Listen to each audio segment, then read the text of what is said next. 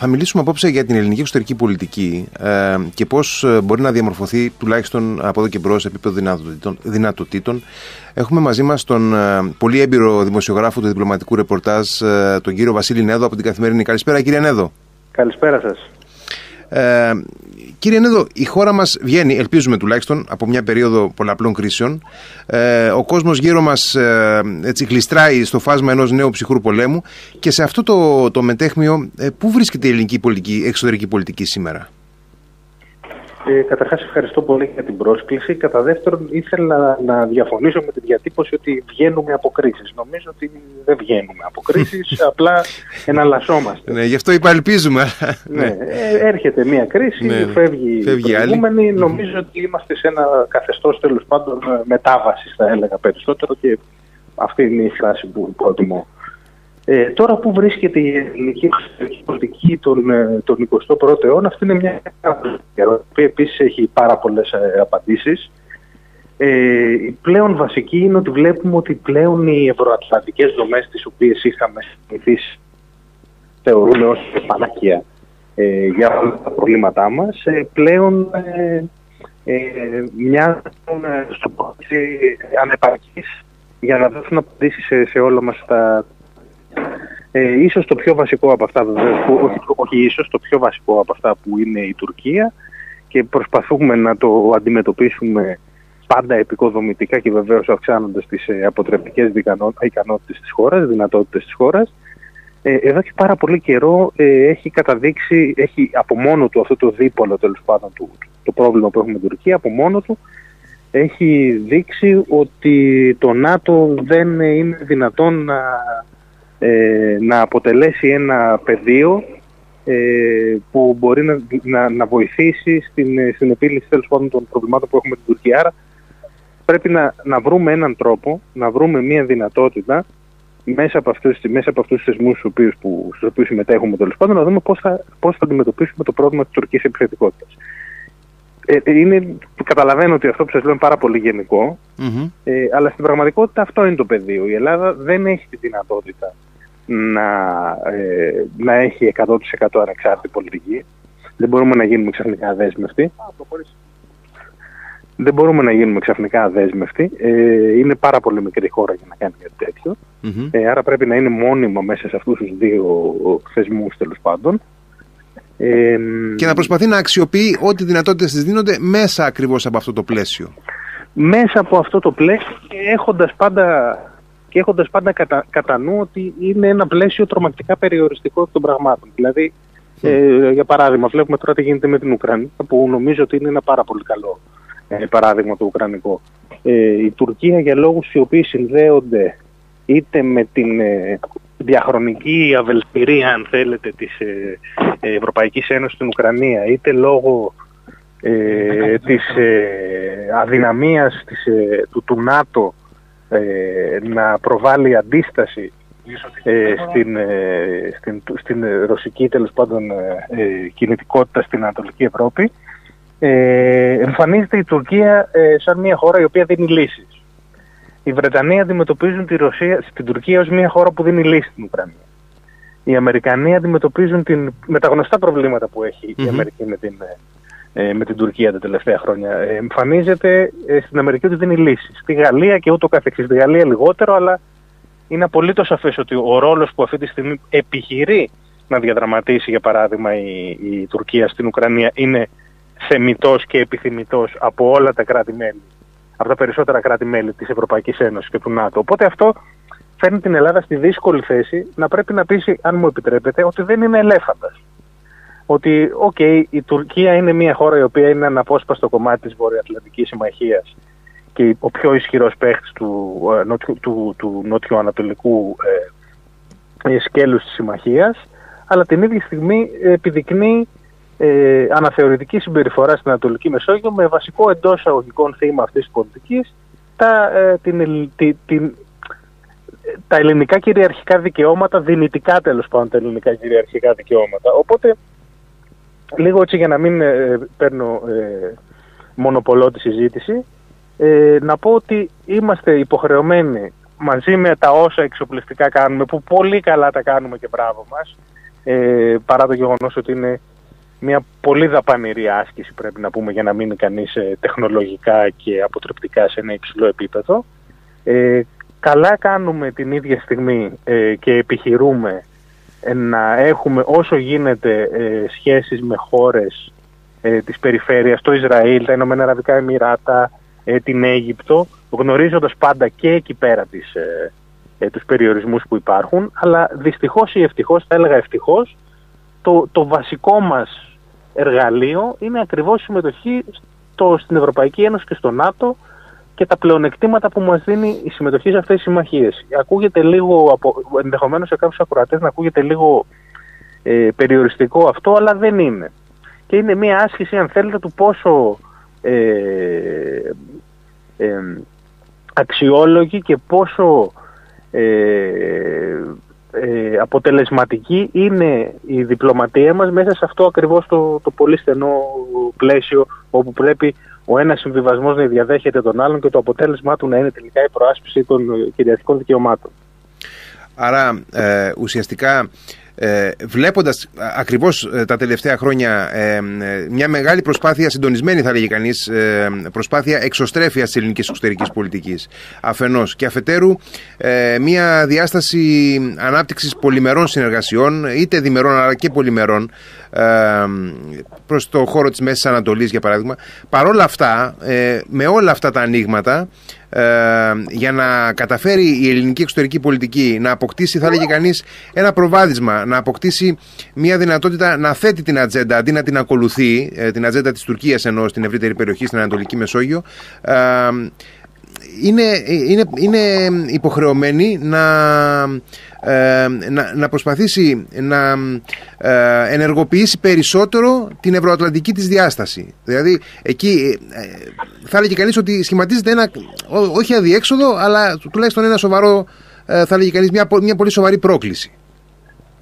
Ναι, και θα σας πω γιατί το λέω αυτό. Ε, βλέπουμε ήδη τις τελευταίες, τους τελευταίους μήνες και τις τελευταίες εβδομάδες λίγο πιο έντονα ότι από τη στιγμή που η, η Τουρκία, ο κύριος Ερντογάν επέλεξε να, να, να κάνει μια πολιτική ανοιγμάτων mm-hmm. ε, έναντι χωρών οι οποίες, με τις οποίες είχε πρόβλημα, τα Ηνωμένα Αραβικά Εμμυράτα, το Ισραήλ, ε, ε, η Αίγυπτος με πιο υπόγειο τρόπο, αλλά ε, υπάρχει, και στην, ε, υπάρχει και με την Αίγυπτο μια πολύ ε, καλή επαφή ανάμεσα ε, σε επίπεδο διπλωματικό και όχι μόνο, σε επίπεδο τεχνοκρατικό και όχι μόνο. Άρα η Τουρκία για λόγους οι οποίοι, οι οποίοι είναι αντικειμενικοί καταρχάς, δηλαδή είναι μια πάρα πολύ μεγάλη χώρα ε, με ένα τεράστιο οικονομικό αποτύπωμα, ε, με μια εσωτερική αγορά 85 εκατομμυρίων και όπως έχουμε δει σε πάμπολες κρίσεις είναι και μια χώρα η οποία ε, δεν διστάζει να, να, έστω και υπολογισμένα να πάρει κάποια ρίσκα. Ε, η, η Αίγυπτος, το Ισραήλ, τα Ηνωμένα Αραβικά Εμμυράτα, με, μάλλον ας χωρίσω τις χώρες σε κατηγορίες, τα Ινω, χώρες όπως τα Ηνωμένα Αραβικά Εμμυράτα και το Ισραήλ, ε, οι οποίες έχουν να αντιμετωπίσουν πολλαπλές προκλήσεις ε, στο δικό τους ε, άμεσο πεδίο, έχουν κάθε λόγο να θέλουν να έχουν ένα λιγότερο Ε, μπορεί όπως πάρα πολύ συχνά ε, διαβάζουμε και βλέπουμε και και μαθαίνουμε τέλος πάντων οι Ισραηλινοί για παράδειγμα να λένε ότι ε, η σχέση μας με την Τουρκία δεν πρόκειται να επανέλθει στο επίπεδο που βρισκόταν ας πούμε για παράδειγμα πριν το 2009 όμως είναι απολύτως σαφές ότι θέλουν να, να αποκτήσουν ξανά μια λειτουργική σχέση. Α, όλο αυτό... Σας χάσαμε λίγο. Ναι, με ακούτε τώρα; Ναι, τώρα σας ακούμε, ναι. ναι. Λέω, αυτό δεν θα πρέπει την Ελλάδα ούτε να την κάνει να αισθάνεται ότι χάνει. Δεν είναι κάποιος διαγωνισμός. Οι mm. διεθνείς σχέσεις είναι εκ των πραγμάτων μια περίπλοκη ε, πραγματικότητα. Δεν μπορεί να σκεφτούμε ότι ε, δεν είμαστε σε κάποια στρατιωτική συμμαχία ε, τύπου Μεσοπολέμου, με την, σε κάποιο σύμφωνο δηλαδή ε, μη επιθεσης ε, του Μεσοπολέμου. Είμαστε σε μια περίοδο όπου όλοι προσπαθούν να πετύχουν το καλύτερο ε, σε μια περιοχή η οποία είναι ευμετάβλητη. Και περίπου όλοι συνομιλούν και συζητούν και ε, ενίοτε και συνεργάζονται κιόλας με όλους. Ακριβώς. Και εμείς συνεργαζόμαστε με την Τουρκία σε διάφορα πεδία, έτσι, μην το ξεχνάμε αυτό. Και θα έλεγα ότι η, η, ανάγκη, η ανάγκη να μένουν ανοιχτοί οι διάβλοι με την Τουρκία είναι, είναι τεράστια. Άλλωστε η διπλωματία για αυτό το λόγο υπάρχει. Ε, αν δεν χρειάζονταν οι χώρες να μιλάνε μεταξύ τους, θα τα έλυναν τα προβλήματα οι στρατοί και θα είχαμε ένα πολύ πιο ασταθή κόσμο. Δεν είναι επιθυμητό το επίπεδο επικοινωνίας ανάμεσα στην Ελλάδα και στην Τουρκία και έχει ε, χαλάσει πάρα πολύ λόγω ε, των, των, των, των, τουρκικών προκλήσεων, αυτό δεν πρέπει να το, να το ξεχνάμε. Είχαμε το τουρκολιβικό μνημόνιο, είχαμε την έμπρακτη προσπάθεια επιβολής των τετελεσμένων του τουρκολιβικού μνημονίου, στην οποία μάλιστα ε, η Κρήτη ε, είχε κεντρικό ε, ε, στην κρίση του, του καλοκαιριού του 2020, στα πιο πρόσφατα ε, προσπάθειες του ερευνητικού Νότι Καλτζέου να βγει έξω από τα, από τα έξι ναυτικά μίλια. Ε, είδαμε την κρίση στον Εύρο. Είναι ένας, ένας παίκτης η, η, η Άγκυρα που δεν παίζει με τους κανόνες του παιχνιδιού. Είναι σαφές αυτό. Η Ελλάδα είναι μια χώρα status quo και ενώ ξεκινήσαμε τη συζήτησή μας λέγοντας ε, ότι είναι οι ευρωατλαντικές ε, δομές τις οποίες ανήκει η χώρα μας, αυτές τις οποίες πρέπει να, ε, να επενδύουμε και να, να συνεχίσουμε να είμαστε υποστηρικτές διότι μας έχουν διασφαλίσει την ε, ε, συμμετοχή σε ένα σύστημα ε, πρω, πρωτοφανούς ευημερίας για τα ελληνικά δεδομένα από τον Δεύτερο Παγκόσμιο Πόλεμο και μετά, αλλά αυτό το σύστημα ε, φαίνεται ότι για λόγους οι οποίοι, οι οποίες, οι οποίοι δεν έχουν να κάνουν αμυγός με τα ελληνοτουρκικά, έχουν να κάνουν με τις μετατοπίσεις ισχύως σε παγκόσμιο με την ε, άνοδο της Κίνας, με την προσπάθεια της Ρωσίας να ξαναπάρει πίσω ε, ε, ένα χώρο, τον οποίο, χώρο επιρροής, σφαίρα επιρροής, ο οποίος θεωρεί ότι δικαιωματικά της ανήκει. Άρα, εκ των πραγμάτων, οι δυνάμεις ας πούμε, που προασπίζονται μια τάξη πραγμάτων, εκ των πραγμάτων εμφανίζονται πιο διστακτικές στο να αναλάβουν πρωτοβουλίες. Η Τουρκία εμφανίζεται να παίζει αποτελεσματικά θα έλεγα ως αυτή τη στιγμή ε, ως προς το αποτέλεσμα δηλαδή ε, το, το, το διεθνοπολιτικό γιατί στο ιστορικό βλέπουμε ότι ε, υπάρχει τεράστια οικονομική κρίση και ανέχεια και πείνα για τον κόσμο. Ε, διότι ακριβώς ε, αμφιταλαντεύεται ανάμεσα, σε αυτές τις, ε, ανάμεσα στον κόσμο του status quo τον οποίο εμφανίζεται κατά καιρούς ότι εξυπηρετεί και ανάμεσα στον αναδυόμενο κόσμο, αυτόν τον κόσμο που υποτίθεται αμφισβητεί την καθεστική ατάξη και θέλει να την ανατρέψει κατά την τουρκική άποψη προς, την, ε, ε, προς μια, ε, με τη μετατροπή της Τουρκίας σε περιφερειακή δύναμη. Όλα αυτά πρέπει να τα βλέπουμε όσο γίνεται πιο ψύχρεμα και όσο γίνεται χωρίς να αφενός να υπερβάλλουμε ε, ως προς το τι είδους απειλή είναι για την Ελλάδα η Τουρκία, αλλά από την άλλη πλευρά ούτε και να υποτιμάμε ε, τα, τα πολύ έτσι ε, σαφή και ορατά βήματα τα οποία έχει κάνει η Τουρκία τα τελευταία χρόνια προς την κατεύθυνση αμφισβήτησης των ελληνικών κυριαρχικών δικαιωμάτων.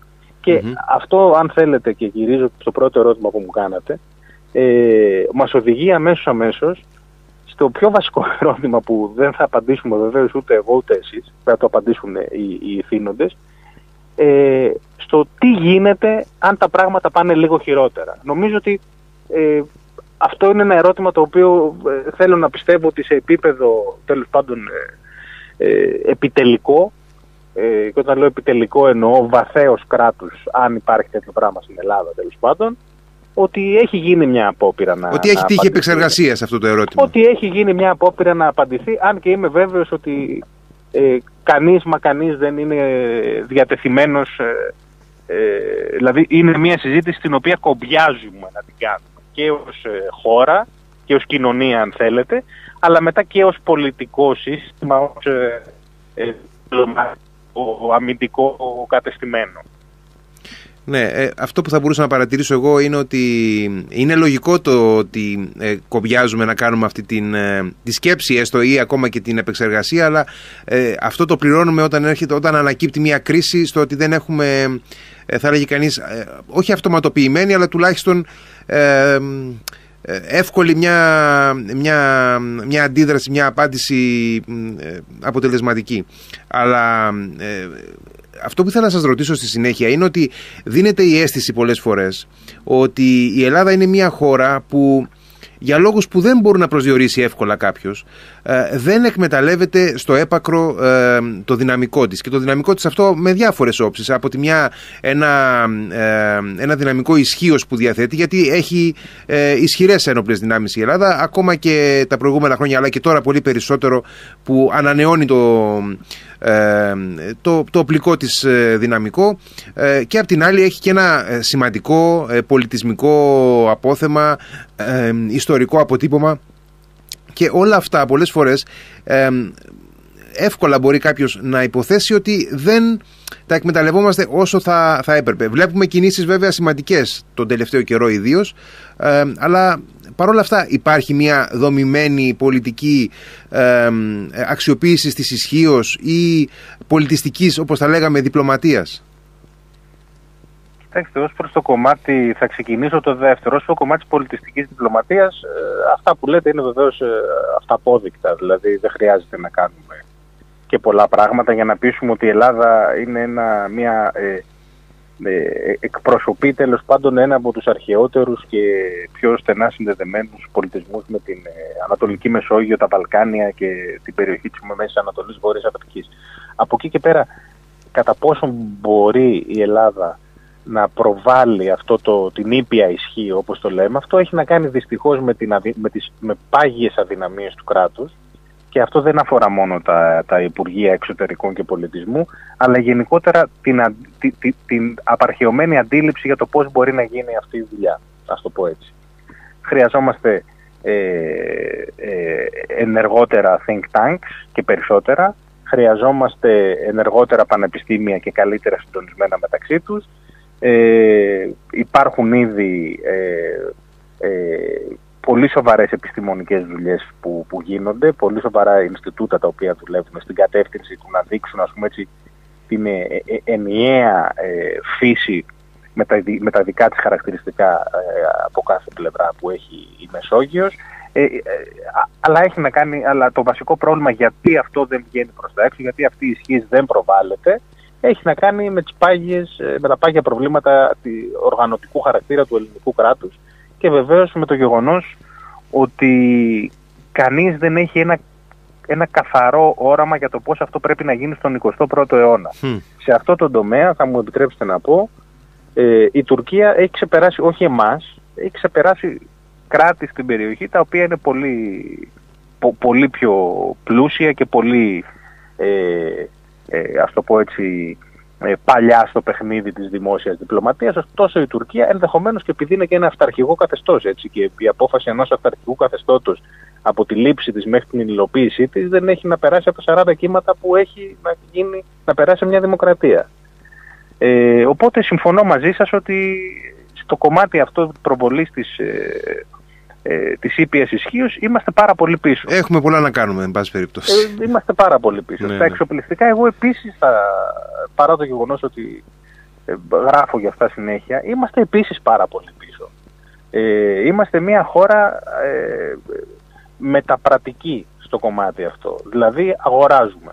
Mm-hmm. Ενδεχομένως να αγοράζουμε πάντα τα καλύτερα και πάντα έστω και με καθυστέρηση πολλών ετών λόγω της ε, δημοσιονομικής κρίσης της κρίσης χρέους, της χρεοκοπίας των προηγούμενων 10-12 χρόνων, αλλά ε, το κομμάτι της εγχώριας αμυντικής βιομηχανίας παραμένει από ανύπρακτο έως υποανάπτυκτο. Και το μεγάλο παιχνίδι, ειδικά από τη στιγμή που μιλάμε για τα ελληνοτουρκικά, παίζεται εκεί. Η Τουρκία με τα κουτσά της και τα στραβά της της, της τουρκικής αμυντικής βιομηχανίας έχει κατορθώσει και παράγει μία σειρά από ε, αμυγός εγχώριας παραγω... Ε, εγχώρια ε, οπλικά συστήματα. Είτε μιλάμε για τα μη παντρωμένα αεροχήματα που τα έχουμε μάθει πια όλοι με, το, με τη συντομογραφία UAV ή drones, είτε φτιάχνοντας βαλιστικούς πυράβλους πια, τους οποίους, ε, τους ατμάκα και άλλων τύπων που θέλει να βάλει πάνω στα πλοία, σε, ε, επίσης ε, σε σημεία ε, παράκτειας άμυνας και ούτω Ε, είναι μια χώρα η οποία τέλος πάντων έχει, έχει μια βαριά βιομηχανία οπλική, εξοπλιστική, την οποία την αξιοποιεί. Είναι στο επίπεδο των δυτικών ε, ή των, της ρωσικής βιομηχανίας. Προφανώς, προφανέστατα όχι. Αλλά εδώ πέρα μιλάμε για εμάς και την Τουρκία ε, ακριβώς, ναι. και πρέπει να το βλέπουμε ε, έτσι. ε, δεν έχει γίνει τίποτα ή έχουν γίνει ελάχιστα για να στηριχθεί και να δημιουργηθεί μια εγχώρια βιομηχανία, παρά το γεγονός ότι υπάρχει και τεχνογνωσία και νέοι άνθρωποι που τα προηγούμενα χρόνια έχουν εξειδικευτεί ειδικά σε τεχνολογίες ε, οι οποίες δεν χρειάζεται να, να, για την υλοποίηση των οποίων δεν χρειάζεται να συγγνώμη, δεν χρειάζεται να υπάρχουν ε, ε, εργοστάσια που φτιάχνουν κινητήρες εσωτερικής καύσης στην Ελλάδα. Μιλάμε για software, μιλάμε για προγράμματα τα οποία ε, έχουν να κάνουν με την τεχνητή νοημοσύνη που ουσιαστικά είναι και το μέλλον των, των συγκρούσεων.